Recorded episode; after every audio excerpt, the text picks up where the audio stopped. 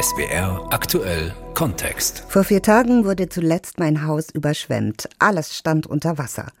Das passiere zehnmal im Jahr, sagt Erika.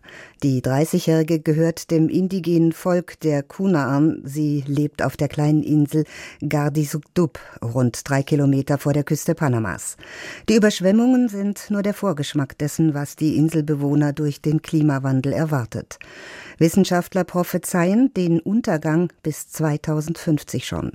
Für die Bewohner von Gardisudub entsteht bereits eine Siedlung auf dem Festland. Die komplette Insel soll mit ihren rund 1500 Bewohnern schon im nächsten Jahr umsiedeln. Panamas Flucht vor dem Untergang. Eine Insel zieht um. Eine Reportage von Anne Dämmer.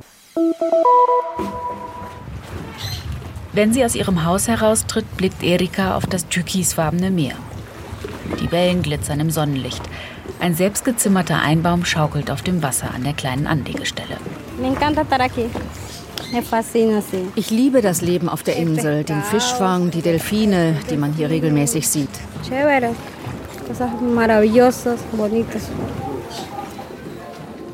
Erika bewohnt eine einfache Hütte, die auf nacktem Lehmboden gebaut wurde. Das Dach besteht aus Palmblättern und Zuckerrohr auf der kleinen Insel Kadi Sukdub. Das heißt übersetzt so viel wie Krabbeninsel, rund drei Kilometer vor der Ostküste Panamas. Empfang gibt es hier kaum, Strom nur manchmal. Die 30-Jährige gehört der indigenen Gemeinde der Kuna an. Vor rund vier Tagen, als dunkle Wolken und ein Sturm über die Insel hinwegfegten, wurde ihre Hütte überschwemmt. Das war ganz schön heftig, aber Gott sei Dank, wir schlafen in Hängematten. Immer wieder bahnen sich bei Unwettern, bei Ausläufern von Wirbelstürmen die riesigen Wellen ihren Weg. Davon ist auch Javila Apreciado betroffen, obwohl die 44-Jährige im Zentrum der Insel lebt. Sí, porque el mar sale hasta acá y entonces esto que crece. Die Flut kommt sogar bis hierher, dann stehen wir im Wasser. Das dauert dann so einen Tag, bis es zurückgeht. Immer wieder werden unsere Häuser beschädigt. Dann müssen wir sie reparieren. Der Meeresspiegel steigt, weil die Gletscher schmelzen, wegen des Klimawandels. Es kommt regelmäßig zu Überschwemmungen. Die Häuser laufen voll Wasser. Das ist normal geworden. Zehnmal im Jahr steht das Wasser mittlerweile bei Chavila im Haus. Das Wohnzimmer, die Feuerstellen, das Brennholz, die schmalen Inselwege versinken. Gerade jetzt, zwischen November und Januar, wenn der Nordwind vom Meer kommt, wachsen die Wellen, werden mehrere Meter hoch, fluten die einfachen Hütten, die dicht an dicht stehen. Nur 40 Zentimeter ragt die Insel aus dem Golf von Kunayala heraus. Es ist Mittagszeit in Kati Sukdub. In einer schmalen Gasse spielen Kinder Fußball. Eine Frau in traditioneller Bluse der Kuna und einem roten Kopftuch sitzt auf einem Holzbrett an einer Hauswand gelehnt und näht an einem Stoff. Ihre Beine und die Arme sind mit langen bunten Perlenketten umwickelt. 1500 Menschen leben auf Katisukdub. Die Insel platzt aus allen Nähten. Sie ist winzig, 300 Meter lang und 150 Meter breit. Die Bevölkerung hat sich in den letzten drei Jahrzehnten mehr als verdoppelt. Freiflächen gibt es hier längst nicht mehr. Wenn die Insel geflutet wird, gibt es keine Ausweichmöglichkeiten.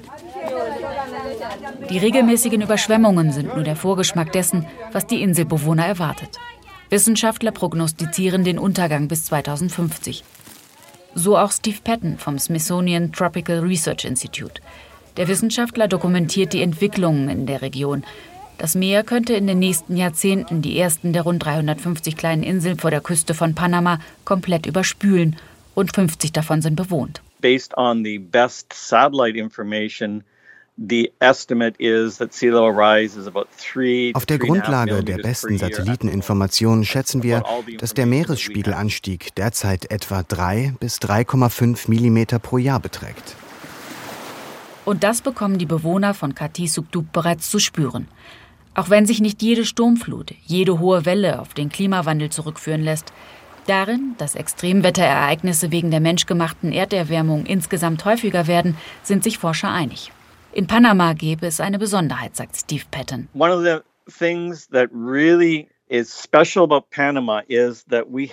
wir verfügen über Niederschlagsdaten, die über 140 Jahre zurückreichen. Das ist in ganz Mittelamerika und der Karibik einmalig. Niemand verfügt über eine so gute Dokumentation über den Niederschlag wie Panama. Und warum ist das wichtig? Wenn ich sage, dass in diesem Jahr etwas Ungewöhnliches passiert ist, ich aber nur Daten der letzten 50 Jahre habe, könnte es sich um einen Zufall handeln. In den letzten 25 Jahren gab es acht der zehn stärksten Stürme aller Zeiten. In the last 25 years we've had eight of the 10 greatest storms ever. Und nimmt man die gesammelten Daten der letzten 140 Jahre, sieht man klar, dass dies ein neues Phänomen ist, das auf den Klimawandel zurückzuführen ist. In ihrer Not haben die Bewohner von Katisuktup ihre Insel künstlich erweitert. Um sich vor den Überschwemmungen zu schützen und für die stetig wachsende Bevölkerung Platz zu schaffen, haben sie Korallen am Inselrand aufgeschüttet, auch vor dem Haus von Elliot. Der Biologe zeigt die künstliche Befestigung, er wohnt am äußersten Inselrand. Eh, Hier unter diesen Flusssteinen finden wir Korallen und auf den Korallen liegen Kieselsteine. Auf diese Weise wird es zumindest ein bisschen höher und dämpft den steigenden Meeresspiegel ab. Elliot Brown hat auf dem Festland in Panama-Stadt Biologie studiert. Er weiß um die Folgen, die diese Form der Notfalllösung hat.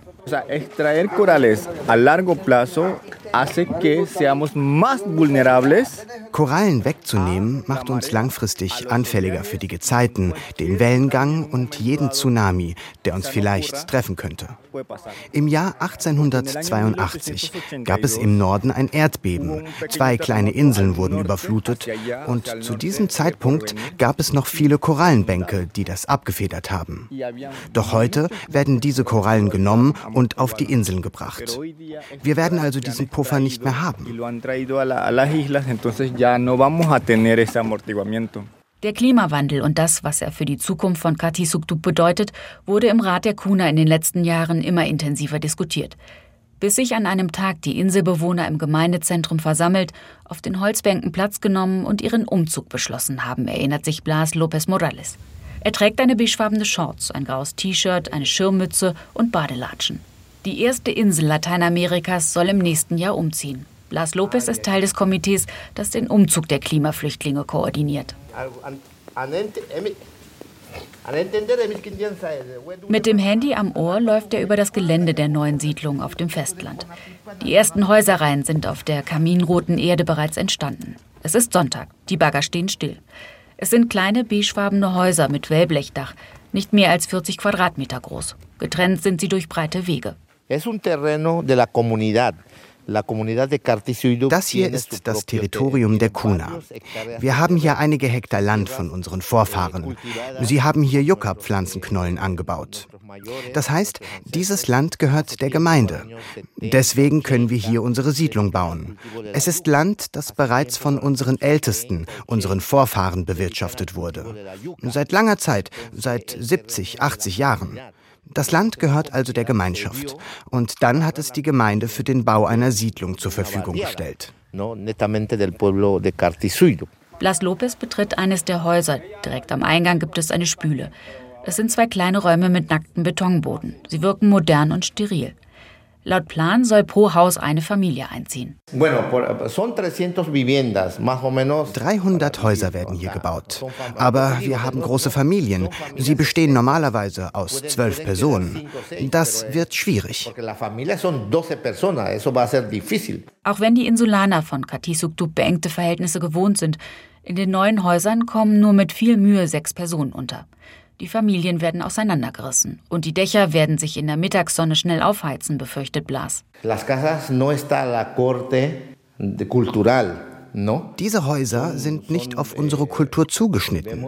Wie man sieht, sind diese Wände aus Kunststoff und dann kommt noch die Wärme hinzu, die diese Wände erzeugen, wenn die Sonne auf das Dach brennt. Wir selbst, das technische Team der KUNA, das für den Umzug von Kadi Sukdub von der Regierung konsultiert wurde, hatte von Anfang an ein Haus im Sinn, das mehr oder weniger unserer Kultur entspricht. Wir wollten die Materialien nutzen, die uns die Natur zur Verfügung stellt und zu unserem Alltag passen. Aber diese Häuser hier sind nicht im Einklang mit dem täglichen Leben der Kuna-Gemeinde no son acorde a la vida cotidiana del, del pueblo cuna. Die Meinungen gehen darüber auseinander. Einige Inselbewohner freuen sich auf die modern anmutenden Häuschen und dass sie mehr freien Platz haben werden. Andere befürchten, dass ihre traditionelle Lebensweise leiden wird. Denn dem Volk der Kuna ist der Zusammenhalt, die Solidarität unter den Bewohnern wichtig, das Leben im Kollektiv. Auf dem Festland, in einer nach westlichen Kriterien gebauten Siedlung, drohe die Individualisierung, weil die Menschen gezwungen sein würden, mehr Geld zu verdienen, weil sie in Zukunft Strom bezahlen müssten und nicht mehr von dem überleben könnten, was sie fischen oder ernten. Auch der Soziologe Florencio Diaz, Experte für Umweltkonflikte, hat Bedenken. Va a cambiar su forma de vida, va a cambiar sus mecanismos de solidaridad ihre Lebensweise, ihre Solidaritätsmechanismen, ihre Form des Zusammenlebens, ihr Verhältnis zum Konsum und zum Meer werden sich verändern. Denn man wird sie auf das Festland umsiedeln, wo das Leben durch das klassische Arbeitsmodell, das heißt, ich verkaufe meine Arbeitskraft, um leben zu können, vorherrscht. Während es in den angestammten Kuna-Gemeinschaften diesen Mechanismus der Solidarität, der gegenseitigen Hilfe zwischen den Mitgliedern der Gemeinde und natürlich dem Meer gibt, was die Gemeinschaft der Kuna prägt. Eh, se construye a partir de esta relación, digamos, un modelo de buen vivir desde las comunidades Kuna. Verlässt man den kleinen Hafen von Katisukdub mit dem Boot, fährt man vorbei an kleinen paradiesischen Inseln mit weißen Sandstränden und Palmen à la Robinson Crusoe. Auf Diadub stehen nur vier kleine türkisfarbene Holzhütten. Die Insel ist nur so groß wie ein Fußballfeld, gehört den Vorfahren von Adrian. An dieser Insel sieht man sehr deutlich, was auf die Region zukommt. Der 45-jährige Adrian zeigt auf eine Kokospalme am Rande der Insel, deren Wurzeln von der Brandung freigelegt wurden. Cada año de tres o tres metros se va perdiendo el suelo. Jedes Jahr verliert die Insel drei Meter Land. Ein Viertel ihrer Fläche hat das Meer bereits verschluckt. Früher war hier Platz für zwölf Häuser. Jetzt überspült das Wasser mehr und mehr das Land.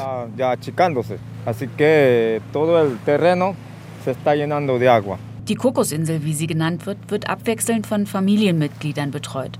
Vor allem internationale Tagestouristen zieht sie an. In diesem Moment ist Silvado Sangyen verantwortlich.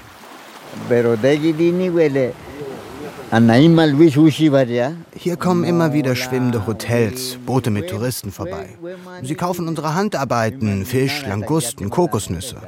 Manchmal kommen sie auch und übernachten hier. Es dämmert bereits. In der Ferne sind nur die Lichter einer Luxusjacht zu sehen. Regelmäßig fährt der 84-jährige Salvado raus zum Fischen.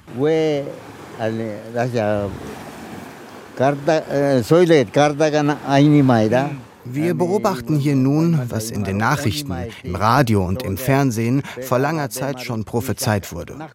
Wir sehen hier, wie der Klimawandel auch uns betrifft. Ich sehe das nicht nur auf unserer kleinen Insel, sondern auch bei anderen Inseln, die in einigen Jahren verschwinden werden. Ich selbst werde nicht mehr erleben, wie die Inseln gänzlich verschwinden. Sie sind ein Erbe unserer Vorfahren. Wir können hier gut überleben mit dem Tourismus und dem Fischfang. Aber wenn die Inseln nun verschwinden, woher bekommen wir dann das Geld? Kokosnüsse können wir schon nicht mehr verkaufen. Es sind nur noch zwei Palmen übrig. Früher war das Klima anders. Jetzt spielt es verrückt. Der Regen, der Wind.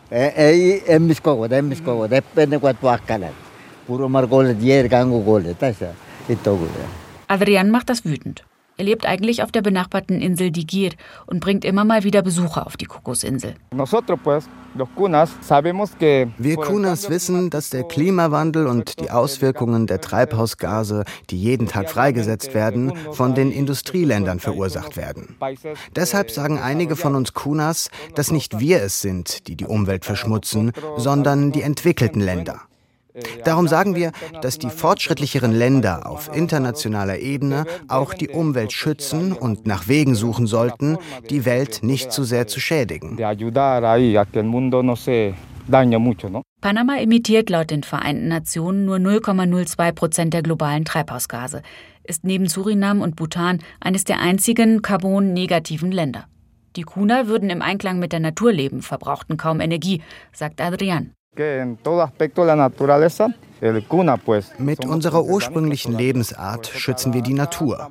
Bei uns ist die Viehzucht beispielsweise verboten. Das heißt, wir fällen keine Bäume, um Weideland zu gewinnen, das dann austrocknet. Die Kuna leben vom Fischfang. Einige betreiben Ackerbau am Festland, bauen dort vor allem Yucca für den Eigenbedarf an. Für den Verkauf im großen Stil ist weder der Fischfang noch die Ernte gedacht. Doch der Einklang mit der Natur hat Grenzen. Wenn man sich am Ufer der Insel umschaut, schwimmt überall Müll. Plastikflaschen und Verpackungen. Die Bewohner leiten ihre Fäkalien direkt ins Meer. Ein Abwasser- und Müllsystem habe die Insel nicht.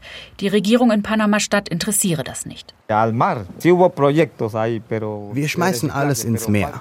Es gab immer wieder Recyclingprojekte, aber es fehlt die Umwelterziehung. Wir müssen die Jugend aufklären, um sie zu sensibilisieren. Denn mit dem Müll schaden wir der Umwelt, den Menschen, dem Meer. Das hat sich Adrian zur Aufgabe gemacht. Er will bei den Inselbewohnern Bewusstsein für das Thema schaffen. An diesem Tag besucht er eine Klasse mit zehn- und elfjährigen Kindern. Sie schauen ihn mit großen Augen an. Ein Anfang, sagt Adrian.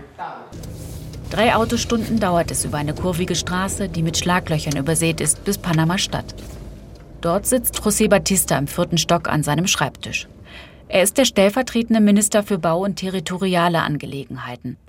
Der Umzug von Kati Sukdub stehe im nächsten Jahr bevor, betont Batista zuversichtlich.